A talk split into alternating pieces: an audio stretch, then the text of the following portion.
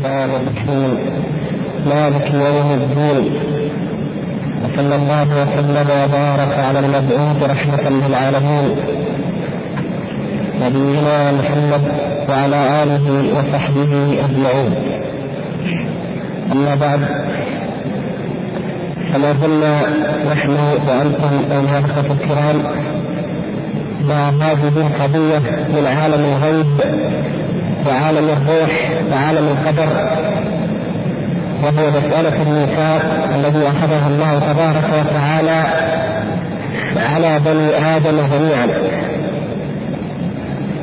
وهذه الأوراق التي توزع عليكم هي سورة ما كتبه العلامة المحدث الشيخ محمد ناصر الدين الألباني عن الموضوع الذي سبق أن بينا لكم أنه جزاه الله خيرا استوفى فيه ما يتعلق بالنقل من ناحية النقل من جهة النقل فما في هذه الورقات كاف ببيان أن ذلك ثابت من جهة النقل النقل المرفوع عن النبي صلى الله عليه وسلم وأيضا من تفاسير الصحابة والتابعين رضوان الله تعالى عليهم أجمعين. فيتبين لنا بذلك أن الله سبحانه وتعالى استخرج من ظهر آدم عليه السلام ذريته استخراجا حقيقيا. وأشهدهم على أنفسهم واستنطقهم حتى أقروا بوحدانيته وربوبيته سبحانه وتعالى ولم يبق لهم حجه ولا عبرة.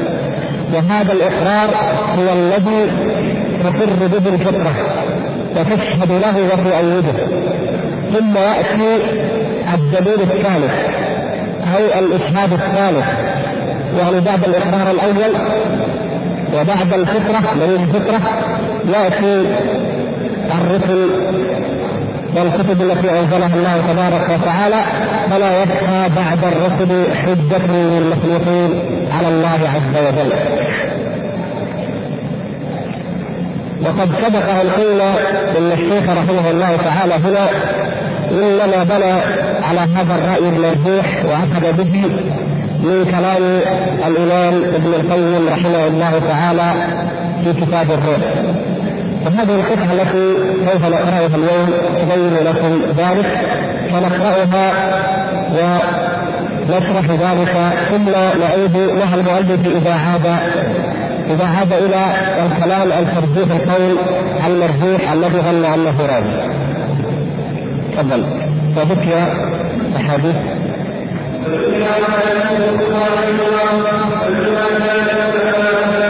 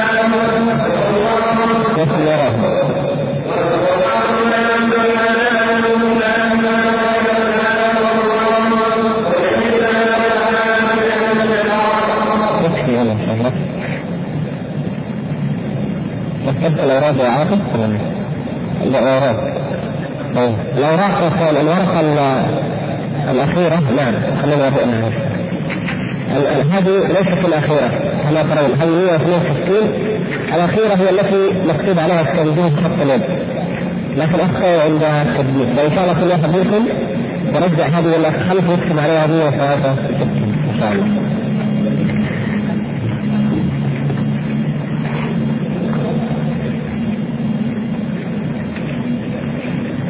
هذا كلام كثير طيب بعد ما نكمل إن شاء الله. يقول الشيخ رحمه الله بعد ذكر الأحاديث التي سبق شرحها فيما مضى وذكر أحاديث أخرى أيضا كلها دالة على أن الله استخرج ذرية آدم من كله وميز بين أهل النار وأهل الجنة. وذكر بالبناء المجهول لأنه لم يتقدم هنا ما يدل على إمام أو مؤلف بعينه. وإن كان آخر الكلام كان عن الإمام أحمد ولكن ما ذكر ليس مختصا ولا مختصرا عن الإمام أحمد رحمه الله تعالى. فإنما وردت آثار وأحاديث منها المرفوع ومنها الموقوف تثبت وتدل جميعها على أن الله سبحانه وتعالى استخرج ذرية آدم من صلبه كما تقدم وأن قرأنا بعدها والشيخ هنا ذكر منها حديث عمر بن الخطاب رضي الله تعالى عنه الذي رواه الإمام أحمد ورواه أيضا الإمام مالك في الموطأ. وقبله حديث ابن عباس وهو أصلحها. رواه الإمام أحمد والحاكم وغيرهما. والثالث وهو حديث الترمذي عن أبي هريرة رضي الله تعالى عنه ورواه أيضا الحاكم. والرابع وهو ما رواه الإمام أحمد وهو في الصحيحين يقول رحمه الله ومن هنا قال من قال إن الأرواح مخلوقة قبل الاجساد الذين اعتمدوا على هذا القول وقالوا به قالوا به من هنا. يعني بناء على أن الاستخراج كان حقيقيا وأنه تبارك وتعالى استخرج من ظهر آدم بنيه جميعا استخراجا حقيقيا وليس مجرد كناية عن الإقرار وإنما استخرجهم وميزهم وخاطبهم واستنطقهم وأقر بما قال لهم وقطع الحجة والعذر عنهم. بناء على ذلك قال من قال من السلف إن الأرواح مخلوقة قبل الاجساد لماذا لا يجب استشهادهم بهذا؟ تعلمون ذلك. ما دام أن الله سبحانه وتعالى خاطب الأرواح وخاطبته اذا فالأرواح مخلوقة قبل الانسان هذه وجهة نظرهم. قالوا فإذا أراد الله تبارك وتعالى أن يخلق إنسانا ما من البشر فإنه يأتي عز وجل بروحه المخلوقة من قبل فيامر الملك. فيدخلها أو فينفخها فينفخها في جسده فيكون بشرا حيا اذا فهذا هذا هو الذي ذهبوا إليه واستشهدوا به. الشيخ يقول وهذه الآثار لا تدل على سبق الأرواح الأجساد سبقا مستقرا ثابتا لا تدل على سبق الأرواح الأجساد. يعني هنا من إضافة المصدر إلى فائدة. يعني لا تدل على أن الأرواح سبقت الأجساد في الوجود. سبقا مستقرا ثابتا لاحظتم كيف؟ يقول إن هذه الآثار لا تدل على أن الله عز وجل خلق الأرواح خلقا مستقرا ثابتا منفصلة وأنها موجودة في عالم الغيب عنده تبارك وتعالى منفصلة حية ثم إذا شاء ينفخ الروح في أحد نفخها. يقول لا يدل على ذلك وإنما غايتها أن تدل على أن بارئها وفاطرها سبحانه صور النسمة وقدر خلقها واجلها وعملها واستخرج تلك الصور من مادتها ثم أعادها إليها وقدر خروج كل فرد من أفرادها في وقته المقدر له. يعني تدل على أن الله سبحانه وتعالى قدر هذه الخلائق قدر ان فلانا سيخلق وهو عز وجل اعلم بما سيخلق واستخرج هذه الارواح التي قدر انه سيخلقها وانها ستكون على هذه الصورة وعلى تلك الهيئة وان منهم الانبياء ومنهم غير ذلك كما مر معنا في حديث داوود فان الله سبحانه وتعالى يعلم انه سيكون من هؤلاء الأنبياء وأن منهم أصحاب اليمين وأن منهم أصحاب الشمال بل ورد في بعض الروايات ذكرها القيم رحمه الله في الروح. ان آدم عليه السلام لما رأى الناس رأى فيهم المعافى ورأى فيهم المبتلى. فقال يا رب هل عافيتهم جميعا؟ قال إني أريد أن أشكر. المقصود أن الله سبحانه وتعالى أخرجهم على هيئات وعلى صفات وعلى أحوال فيكونون عليها وهو أعلم سبحانه وتعالى بما سيكونون عليه في تلك اللحظة في ذلك الوقت. ثم أعادهم سبحانه وتعالى أعاد تلك الذر أعاد ذلك العالم عالم الذر إلى كلب أبينا آدم وأخذت ذريته تتناسل وكل سنة خلقها الله عز وجل فإنها تخلق تخرج بإذن الله سبحانه وتعالى عندما يقدر الله أن يلتقي الزوجان الذكر والأنثى وأن تخلق تلك النسمة فتنتقل من صلب ذلك الرجل ثم ينفخ الروح وهكذا. فليس هنالك روح مستقلة منفردة موجودة من قبل تدخل في ذلك الإنسان إذا كون وإذا خلق؟ بحيث انها تكون منفصلة عنه وإنما يخلقها الله سبحانه وتعالى في ذلك الوقت. ويخلق الروح التي قضى وقدر أنه سوف يخلقها. فاظنكم تدركوا إن شاء الله الفرق بين من يقول إن الروح بنفسها وبذاتها موجودة مستقلة عند الله تبارك وتعالى هناك ثم إذا شاء ان يخلق إنسانا نفخها فيه وبين أن يكون إذا أراد الله تعالى أن يخلق إنسانا خلق له أو خلق فيه الروح في ذلك الوقت وأما الروح التي عالم الذر والتي خرجت من ظهر أبينا آدم فإنما هي الروح كما سوف تكون عليه. الله تعالى يعلم الغيب فخلقها كما ستكون عليه حتى رآها ابونا آدم عليه السلام. ولهذا لما جاء رجل إلى سعيد بن المسيب رضي الله تعالى عنه فسأله عن العدل فقال إن الله تبارك وتعالى خلق وقضى بكل بكل نسمة مسلوقة واستخرجه في كف بين أو في بين يدي آدم أو في كف آدم ورآهم وخاطبهم وإنه لن يزيد من ذلك نفس ولن ينقص منه نفس.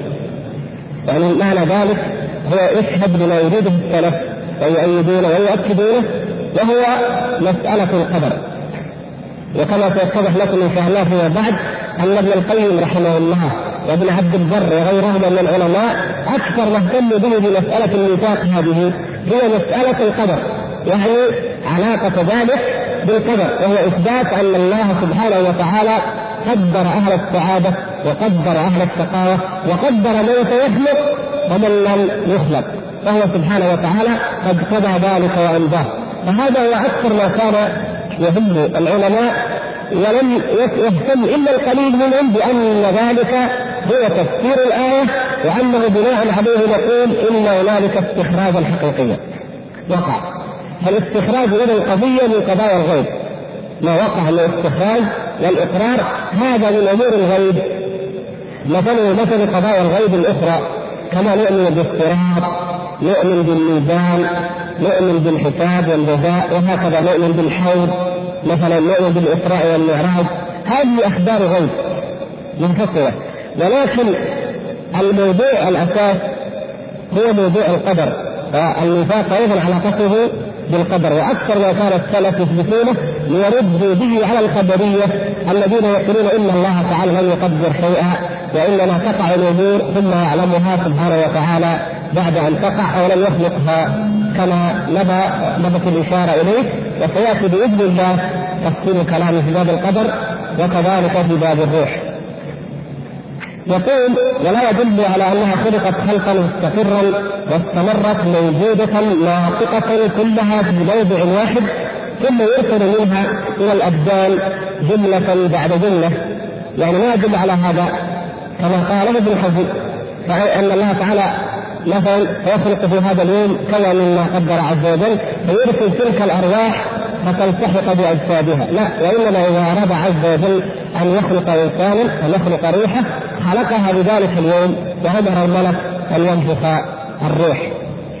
وأما ابن حزم رحمه الله تعالى فإنه كما قال الشارح هنا يقول إن الأرواح موجودة مخلوقة منفصلة مستقرة ويستفيد على ذلك بأدلة سوف نذكرها ونبين انها لا تدل. ذكر ابن حزم ذلك في كتاب الفصل كتاب الفصل المعروف في الملل والأهواء والمحن. في الجزء الرابع صفحة 123 وأشار إلى ذلك في الجزء الخامس صفحة 216 في الطبعة التي نشرتها دار عقاب. الطبعة الخمس المجلدات المحققة التي نشرتها دار عقاب حققها الدكتور عبد الرحمن عبد الرحمن عميره وزميله يقول ابن حزم هذا هو القول الصحيح وهذا هو الراجح بل ادعى أيضا الإجماع على أن قوله هو الصحيح. طيب ما أدلتك يا أبا محمد ابن حزم على ما تقول؟ قال الأدلة يقول واضحة وجلية وظاهرة من القرآن ومن السنة. أما القرآن فيقول إن الله تبارك وتعالى يقول ولقد خلقناكم ثم صورناكم ثم قلنا للملائكة اسجدوا لآدم. فيقول ابن حزم هذه الآية تدل على أن الله عز وجل خلق الخلق أولا ثم صورهم وأن آه ثم بالترتيب تعقيد مع ترتيب. ثم أمر الملائكة أن تسجد لآدم. فإذا تكون الأرواح مخلوقة قبل الأجساد هكذا قال. ويعلق ابن القيم رحمه الله على هذا يقول وهذا أليق بظاهريته كما تعلمون ابن حزم رحمه الله ظاهري. وهذا يليق بظاهريته. يعني هذا مبني على الأصل ظاهرية ابن حزم رحمه الله. أصلها ظاهرية خطأ. الخلل جاء من الظاهرية هذه. ولهذا نحن لما نبغى نرد على هذا القول نمسك الظاهرية نفسها ونطبقها على هذا نجد انها لا تنطبق. لو اخذنا الآية على ظاهرها. لماذا؟ الله سبحانه وتعالى ذكر في الآية وإذ أخذ ربك من بني آدم من ظهورهم ذريتهم. إذا من بني آدم. يعني ليس فقط من آدم بل أخذ الذرية من الأسباب ثم من الأسباب وهكذا. ولنقول لنقول كما جاء في الحديث أنه أخذها من ظهر آدم يعني استخرجها من ظهر آدم ولا حديث تفسر الآية. فإذا لما أخذها من ظهر آدم لما مسح بيمينه سبحانه وتعالى على ظهر آدم واستخرج هذه الذرية. يكون آدم قد وجد؟ ولا لا؟ موجود. فكيف يقول خلقناكم ثم صورناكم ثم قلنا للملائكة اسجدوا لآدم؟ يعني المقصود هنا يسأل على هذه الظاهرية لا يستقيم الأمر بأن يكون خلق آدم ثم صوره ثم أسجد له الملائكة.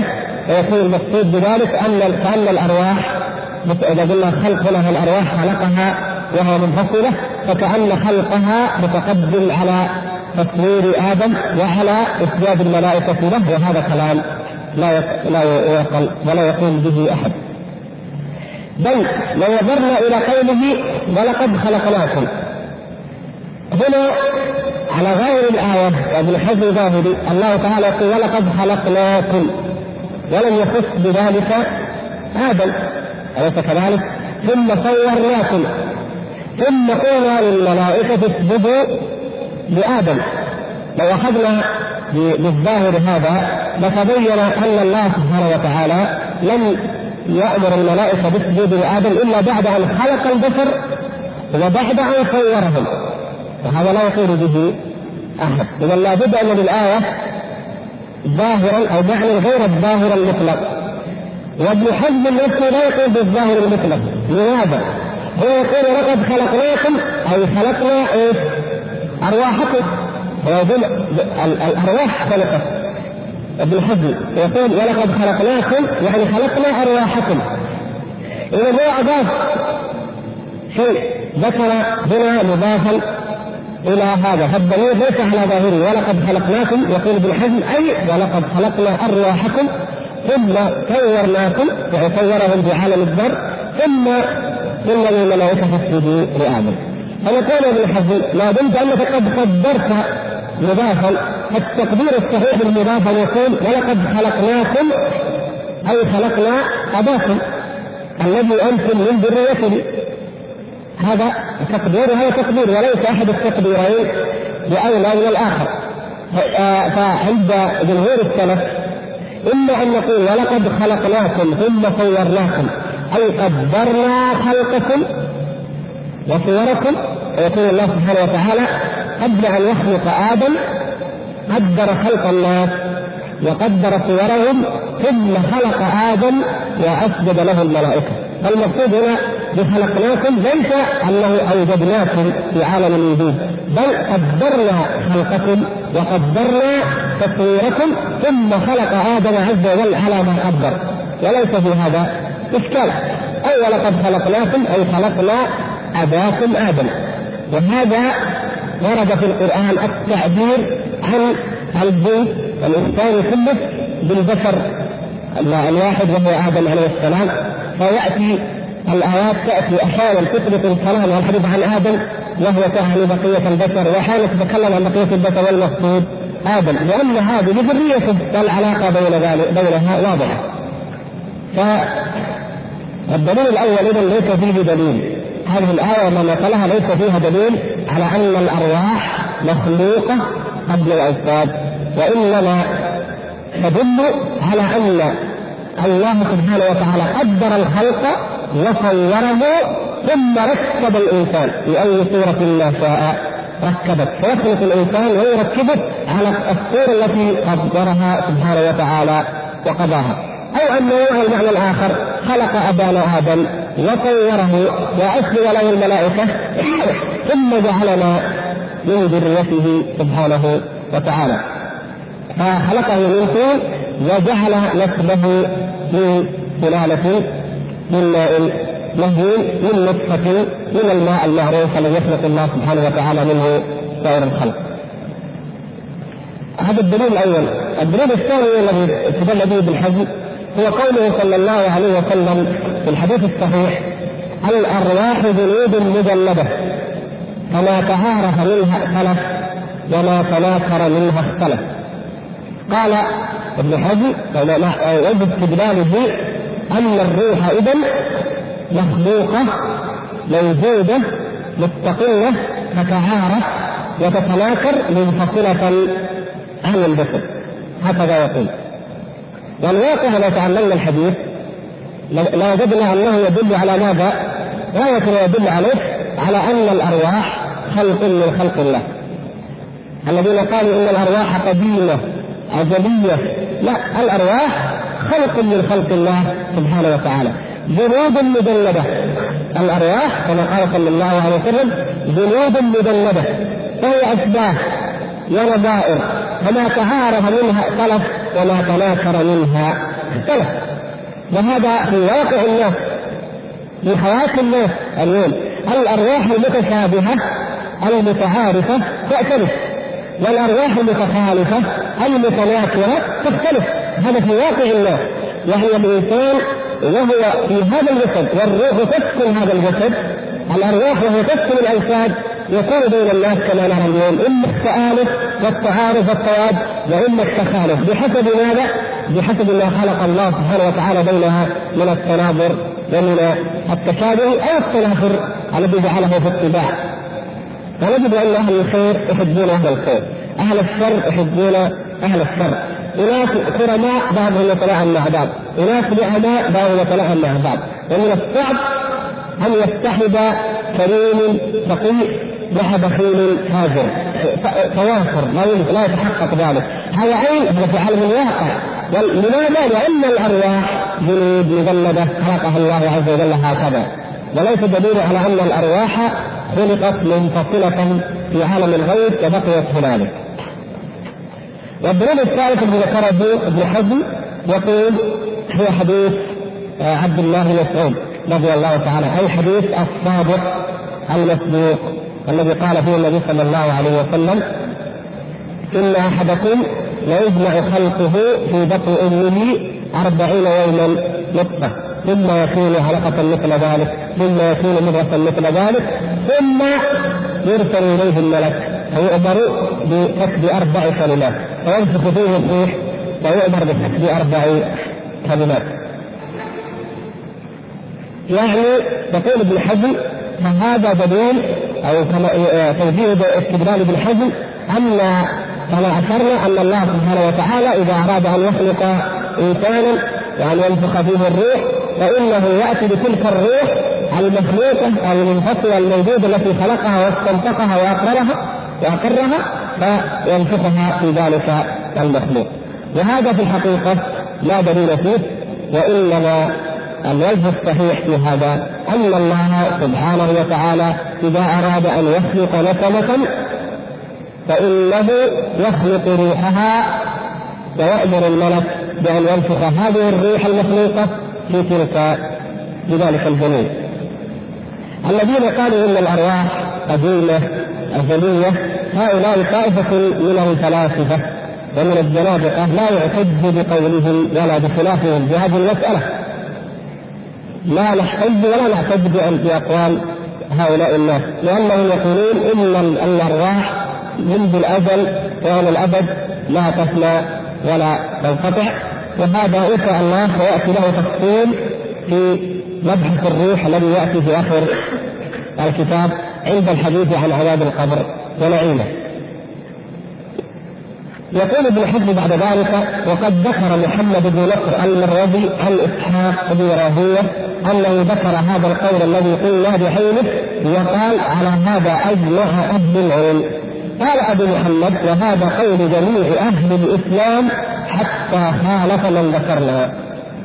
وذكر ابن القيم رحمه الله ذلك أن ابن حزم ادعى الإجماع.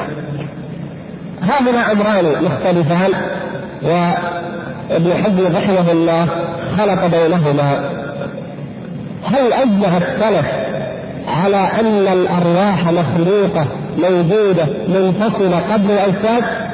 لا حقيقة لم يجمع على ذلك. لكن أجمع السلف على أن الأرواح مخلوقة من خلق الله عز وجل؟ نعم هو من خلق الله. هذا الذي أجمع عليه السلف. فقط لا على أنها موجودة منفصلة مستقلة. أجمع على أنها مخلوقة. متى يخلقها الله؟ كما يشاء. استخرجها أول الأمر ثم إذا أراد أن يخلقها خلقها. اذا ليس في الأمر إشكال. لكن ابن حزم يستدل يستدل بذلك على مذهبه هو وعلى فهمه الذي فهمه. ويقول إن محمد بن نصر ينقل عن إسحاق بن راهويه أن هذا إجماع أهل العلم. والحقيقة أن الإجماع الذي نقله إسحاق هو الإجماع على أن الروح مخلوقة. هذا هو الذي نقله محمد بن نصر ونقله إسحاق. والآثار التي ذكرها محمد بن نصر ذكرها ونقلها ابن القيم رحمه الله في كتاب الروح فإذا يقول ابن حزم بهذا فادا الا إذا قلنا إنه وافقه عليه محمد بن نصر فرضا أن محمد بن نصر وإسحاق وافقه فلا يزال الأمر اذا أبعد أبعد شيء عن الإجماع. فلنفرض أنه قال بذلك من السلف هؤلاء النفر كما ذكر ذلك الشيخ سعيد مثلا وبعض المعلقين ذكروا أن اطلق القول بأن إسحاق راهويه وافق محمد بن نصر الحقيقة أنه لم يوافقوا وإنما نقلوا والكلام يحتمل انهم ارادوا بذلك الإجماع على أن الأرواح مخلوقة لأن محمد بن نصر المروزي ومن ائمه أهل السنة والجماعة من أتباع الإمام أحمد رحمه الله تعالى يكتب هذا الكلام كتب كتابا في وقت كانت الباطنية قد ظهرت والفلسفات قد انتشرت ويقولون إن الروح قديمة يريد أن يرد عليهم بأن الروح مخلوقة من خلق الله سبحانه وتعالى. فلا نحمل كلامه على ما ذهب إليه ابن حزم وعلى ما فهم من ظاهره بل نقول إنه أخطأ في ذلك. فاذا القول هذا القول بأن الأرواح مخلوقة قبل الاجساد تبين لنا اذا أنه قول مرجوح وأنه لم يذهب إليه السلف الصالح ولا اجمعوا عليه وإنما الإجماع بينهم قائم. أخي على طريق الحق. هنا منتصف الشريف. أي هو من خلق الله عز وجل الذي خلق وليس آه، شيئا أزليا كما يدعي أولئك الزنادقة والملاحدة. ولهذا يقول الشيخ نعم الرب سبحانه يخلق منها جملة بعد جملة كما قال على الوجه الذي سبق به التقدير أولا. فيجيء الخلق الخارجي مطابقا للتقدير السابق. فشأنه سبحانه في جميع مخلوقاته. فإنه قدر لها أقدارا وآجالا وصفات وهيئات ثم أدرجها إلى الوجود مطابقة لذلك التقدير السابق. إذا يكون آه، خلق الأرواح لما اتخذها الله عز وجل واستنطقها هو على وفق ما قدر سبحانه وتعالى من قبل قبل أن يخلق السماوات والأرض بخمسين ألف سنة. فلما استخرجها واستنطقها على تلك الهيئات التي ورد أن آدم عليه السلام رآها أعادها ثم يخلقها سبحانه وتعالى فتخلق وتخرج إلى عالم الواقع وإلى حيز الوجود على نفس الصفة التي رآها آدم والتي كتبها الله عز وجل وقدرها وصورها عليه قبل ان يخلق السماوات والأرض بخمسين ألف سنة. هذا هو ضمن القول في ذلك ولا إشكال فيه ولله الحمد. يقول رحمه الله الآثار المروية في ذلك إنما تدل على القدر السابق وبعضها يدل على أنه سبحانه استخرج أمثالهم وصورهم وميز أهل السعادة من أهل الشقاوة. نعم الآثار كما رأيتم فيما مضى الأحاديث والآثار التي وردت هي تدل على القدر السابق هذا لا شك فيه. ولهذا قلنا أن التقدير هذا القدر هو أحد مراتب أو أحد أنواع مرتبة الكتابة. مرتبة الكتابة من مراتب القدر مقسمة إلى خمس خمس درجات. نعم. الدرجة الأولى الكتابة الايش؟ اللوح المحفوظ الكتابة الكونية العامة بما يقع في الكون كله وهذه ما كتبه الله عز وجل في المحفوظ. والكتاب والدرجة الثانية لا قبلها. هذه هي الكتابة النوعية التي هي كتابة ما سيكون بالنوع الإنساني بالذات من شقاء أو سعادة. نعم إذا مما نؤمن به من أقدار الله عز وجل أنه سبحانه وتعالى قدر أن بني آدم فريقان فريق في الجنة وفريق في السعير وأنه استخرجهم على على ثبوت على في حد الاستخراج إذا جمعنا بعض النصوص إلى بعض وأقرهم وأنه جعل فريقا منهم في النار وجعل فريقا آخر في الجنة. إذا هذا مما نستدل به على القدر وأن الله سبحانه وتعالى قد كتب ذلك وقد قدره.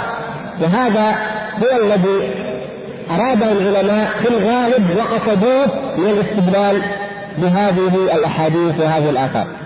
ليس كل العلماء إذا أرادوا أن يستدلوا أو أن يثبتوا الاستخراج والإقرار وإنما أكثرهم وأغلبهم أرادوا إثبات القدر فذكروا هذه الأحاديث التي فيها الاستخراج وفيها الأخذ كما فعل ابن أبي عاصم في كتاب السنة كما فعل أبو عمر بن عبد البر كما ذكر أيضا ابن القيم وأمثال من العلماء الذين أرادوا إثبات القدر.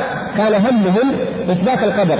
ولهذا يا إخوان نجد انهم ذكروا هذه الأحاديث في أبواب القدر. ولكن الشارح رحمه الله تعالى هنا طبعا الإمام أبو جعفر الطحاوي أفرد الميثاق بمبحث وبفقره مستقلة في العقيدة. وإلا فالعلماء عاده أكثرهم لا يذكرونه مستقلا وإنما يذكرون مبحث القدر. ومن ضمن القدر يذكرون الكتابة ومن درجات الكتابة هذه الكتابة. ثم بعد ذلك يتعلق بهذه الكتابة أنه استخرجهم واستنطقهم واقرهم إلى آخر ذلك. فاذا عندنا هنا انه يدل على القدر. نعم هذا كلام صحيح. وهذا من كلام القيم رحمه الله. من عند قوله آه هذه الآثار لا تدل على سبق الأرواح من هنا من اول ما درينا السطر الثالث. إلى قوله من أهل الشقاوة. هذا منقول عن عن ابن القيم من كتاب الروح من صفحة 160 إلى 161 يعني من هذه الصفحتين نقل الشيخ هذا الكلام نفسه. فإذا هو نقل ذلك رحمه الله فيقول ابن القيم رحمه الله تعالى وتبعه ذلك الشيخ أن الآثار تدل على القدر، نعم هذا حق. وبعضها يدل على أنه سبحانه استخرج أمثالهم وصورهم وميز أهل السعادة من أهل الشقاوه. بعضها فيها زيادة عن القدر أن ذلك القدر لم يكن مجرد تقدير منه عز وجل فخلق من بني آدم طائفة للجنة وخلق طائفة للنار وإنما استخرج تلك استخرج امثاله وصورهم التي سيكونون عليها وميز هؤلاء من هؤلاء. ونسبة عندنا بس الإقرار هل هو لما قدر ذلك ولما استخرج صورهم وأمثالهم أخذ الإقرار عليهم كما هو فهم بقية العلماء في آية الأعراف وإذ أخذ ربك من بني آدم من ظهورهم ذريتهم وأشهدهم على أنفسهم ألست بربكم قالوا بلى شهدنا يقول هل هذا هو؟ هنا النقطة الثالثة هذه هي محل الخلاف. إذا القضية الأولى قضية التقدير والخلق وأنه عز وجل خلق طائفة للنار وطائفة للجنة لا خلاف فيها بين العلماء. وصرحت بها الأحاديث. القضية الثانية أيضا وردت في الأحاديث وهو أن الله سبحانه وتعالى استخرج صورهم وأمثالهم وجعل طائفة منهم للنار وطائفة للجنة. أيضا هذا وارد ولم يخالف فيه أحد من السلف. ما الذي اختلف فيه السلف إذا في المرتبة أو في القضية الثالثة وهو أنه حينما استخرجه وحينما أخرج صورهم وأمثالهم خاطبهم وأشهدهم وأن هذا هو تفسير آية الأعراف يعني الخلاف إذا يكون في حديث من؟ في حديث ابن عباس الحديث الأول وفي حديث عمر لكن لو أخذنا حديث أبي هريرة في مشكلة؟ لا في مشكلة حديث أبي هريرة كل الكل لم يختلف حديث وهو نفسه لما خلق الله آدم مسح على ظهره فسقط من ظهره كل نسمة هو خالقها من ذريته إلى يوم القيامة وجعل بين عيني كل إنسان منهم وبيصا من نور ثم عرضهم على آدم ثم يذكر قصة آدم في مع داوود في قضية لما وهبه من عمره ثم ذهب.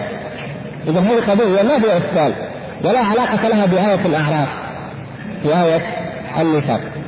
وكذلك الحديث الذي بعده. لكن بالنسبة للحديث الأول حديث ابن عباس وحديث عمر حديث ابن عباس لا صريح في أنه يقول إن الله أخذ الميثاق من ظهر آدم عليه السلام بنعمان يعني عرفة فأخرج من قلبه كل ذرية ذرأها فنثرها بين يديه ثم كلمهم قبلا قال ألست بربكم؟ قالوا بلى شهدنا أن تقولوا يوم القيامة إنا كنا عن هذا غافلين أو تقولوا إنما أشرف آباؤنا من قبل وكنا ذرية من بعدهم أفتهلكنا بما فعل المبطلون؟ إذا هذا صريح بأن ذلك لأنه جاء بنفس الآية. وحديث عمر رضي الله تعالى عنه رواه الإمام مالك في الموطأ والإمام أحمد أيضا صريح في ذلك لأنه سئل عمر رضي الله تعالى عنه سئل عن الآية عن آية الأعراف قيل له يا أمير المؤمنين ما معنى قوله تعالى وإذ أخذ ربك من بني آدم من ظهورهم ذرياتهم يعني سئل عن تفسيرها فقلنا ذرياتهم بالجمع أو ذريتهم بالإفراد قراءتان سبعيتان كلاهما. فقال عمر أجاب رضي الله تعالى عنه قال سمعت رسول الله صلى الله عليه وسلم سئل عنها. فأرجع الأمر أيضا إلى الآية. يعني لم يكن عمر أنا أفسر باجتهادي وإنما أرجعه إلى أنه مرفوع لأنه صلى الله عليه وسلم سئل عن هذه الآية. وليس مجرد حديث سمعه عمر فجعله تفسيرا للآية بل قال سئل عنها فقال. أو النبي صلى الله عليه وسلم إن الله خلق آدم ثم مسح ظهره بيمينه واستخرج منه ذرية فقال خلقت هؤلاء للجنة وبعمل أهل الجنة يعملون. ثم مسح آه، فقال وخلقت هؤلاء للنار وبعمل أهل النار يعملون إلى آخر الحديث. إذا فهذا هذا الحديث فيه ذكر القضيتين. قضية القدر والقضية إيش؟ لا الاستخراج والميثاق يدل عليه أن السؤال أصلا كان عن الميثاق وأن عمر رضي الله تعالى عنه فسر آية الميثاق. إلى هنا نكون قد فهمنا في أي شيء وقع الخلاف إذا بين السلف بالنسبة لموضوع الميثاق. فكأن يعني كأن الخلاف محصور في آية الأعراف. لاحظتم يا إخوان؟ يعني كأن الخلاف الآن محصور عندنا في ماذا؟ في آية الأعراف. هل هي دليل على الاستخراج وأن الاستخراج كان حقيقيا؟ أم نقول كما قال بعض السلف إنها الفطرة؟ هذا هو. يقول الشيخ تفضل يا وأما الإشهاد؟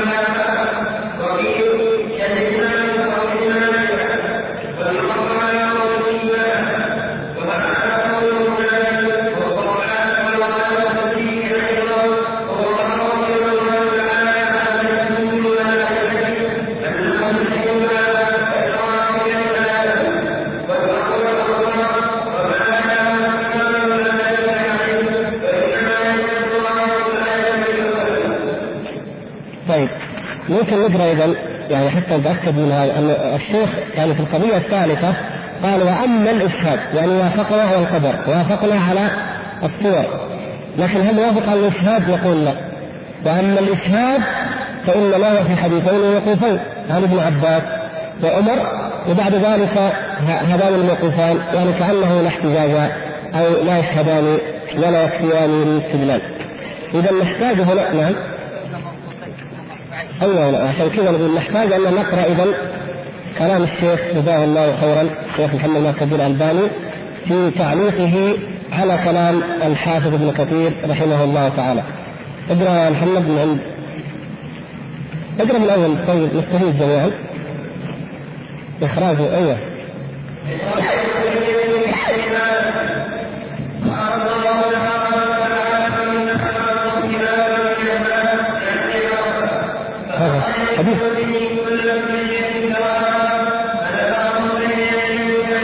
lá na.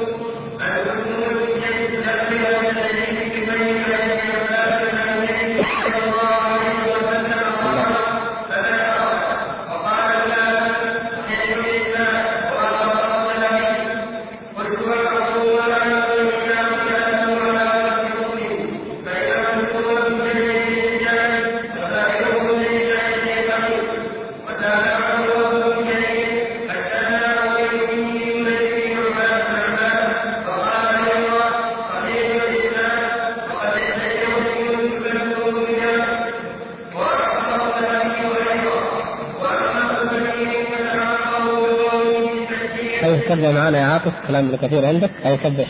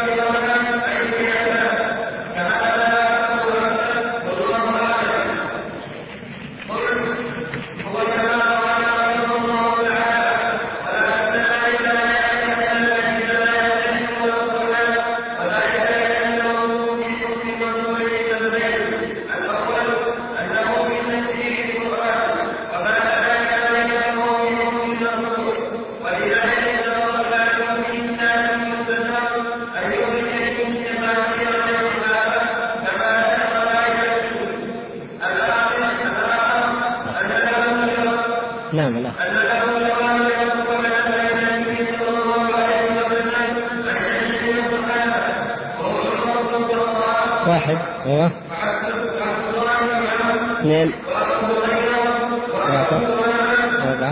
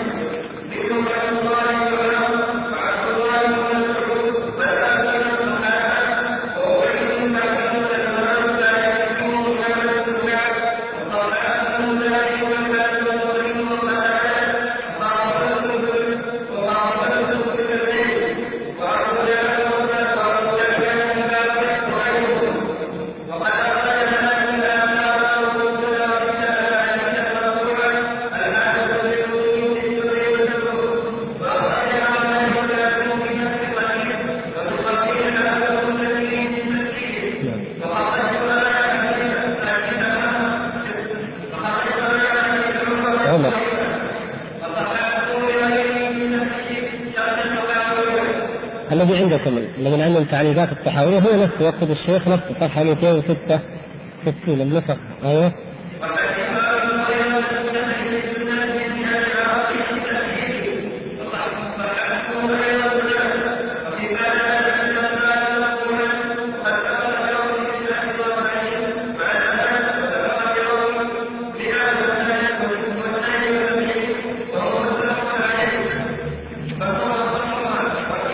طبعا هذا الحديث لا لا إشكال في صحته على الإطلاق لأنه حديث متفق عليه أيوه.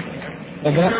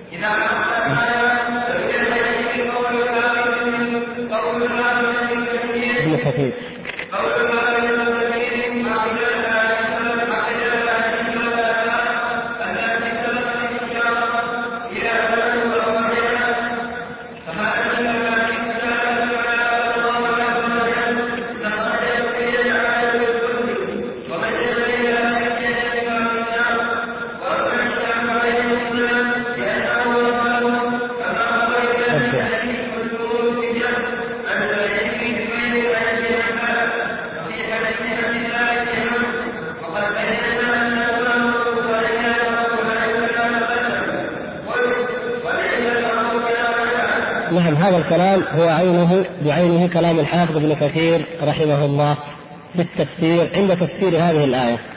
وإن اختلفت الطبعات لكن على أي طبعة عند تفسير هذه الآية هذا ما آه، النتيجة النهائية التي خرج بها الحافظ ابن كثير رحمه الله وهي أن هذا الإشهاد والاستخراج إنما ورد من طريقين كلاهما موقوف عن ابن عباس وعن عبد الله. بن عمرو والآن الشيخ ناصر الله خير يذكر لنا ما يرد هذا القول. قلت شغال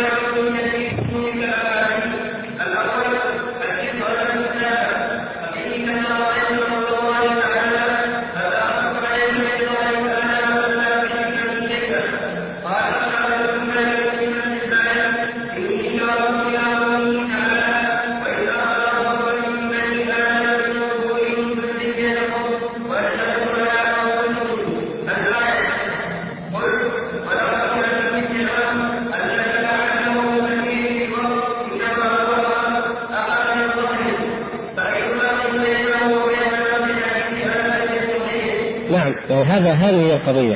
لأنه قول الشارح هنا رحمه الله وأما الإشهاد عليهم هناك فإنما هو في حديثين موقوفين على ابن عباس وعمر رضي الله عنهم ومن ثم قال قائلون هذا نفس كلام كلام ابن كثير طبعا.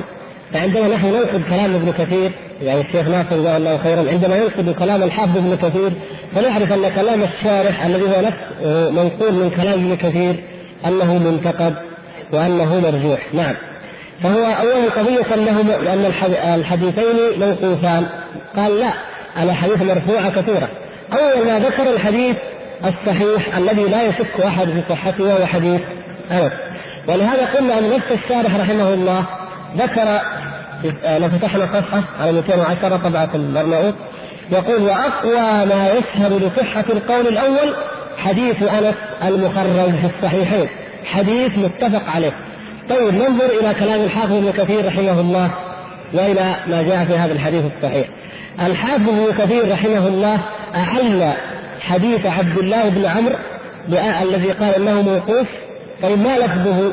لفظ حديث عبد الله بن عمرو أخذ يقول اخذه من ظهره قد أخذت عليك من صلب أبيك. وين الحديث جيب الحديث يا عاطف حديث عبد الله بن عمرو.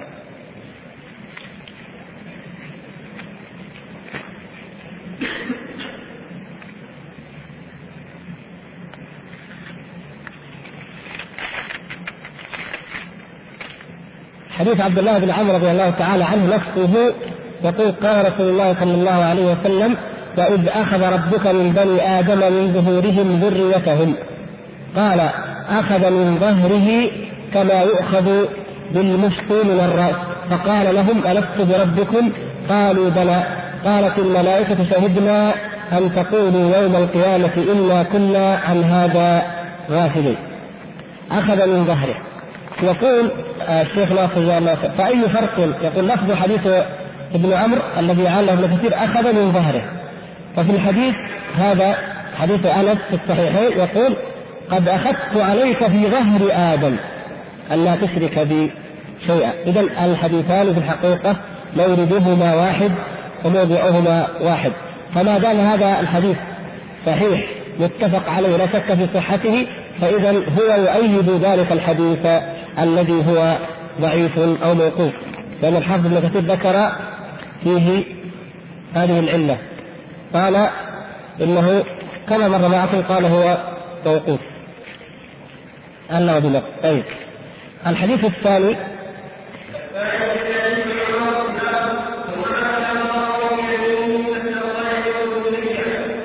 هذا الحديث أين هو؟ هو الذي معنا هنا الحديث الثاني بعد حديث ابن عباس حديث عمر رضي الله تعالى عنه ذكرنا أنه رواه الإمام مالك نعم رواه الامام أحمد وأبو داود والترمذي والنسائي وابن أبي حاتم وابن جرير وابن حبان ورواه كذلك الإمام مالك في الموطأ ومن هنا علق عليه الحافظ بن عبد البر واحتج به لأن المالكية رحمهم الله يرون أن ما اخذه مالك في الصحيح فهو صحيح.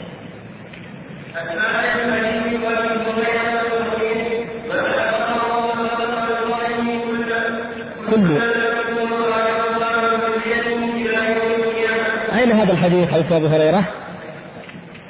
هذا الذي عندنا نعم. الذي فيه قصة إيش؟ آدم وداود نعم. وكيف أنه أخذ من عمر آدم كم سنة؟ أربعون سنة.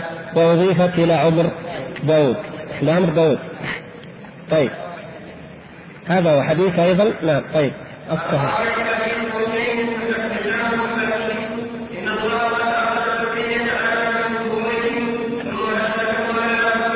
هات يا عاطف صحيح بن هشام عندك.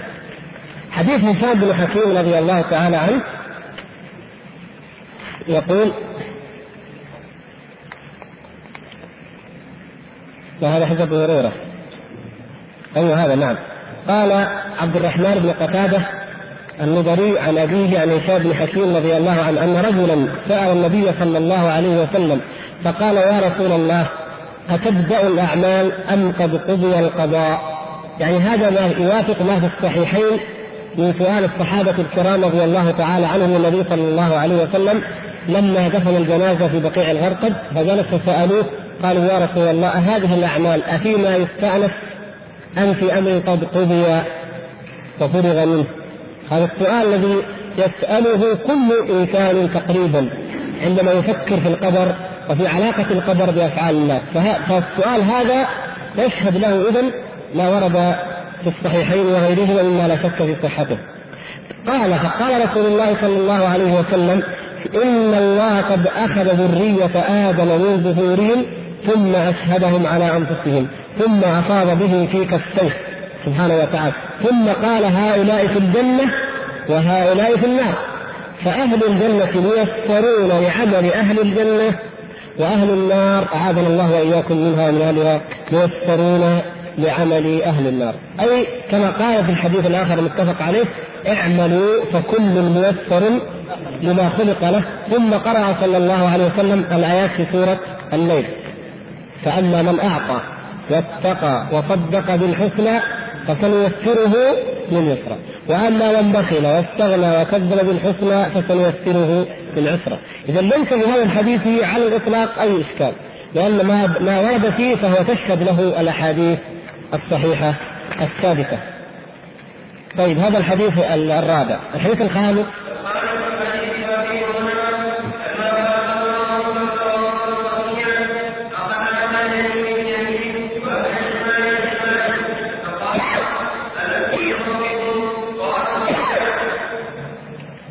هذا ما أيضا ذكره الحافظ ابن كثير.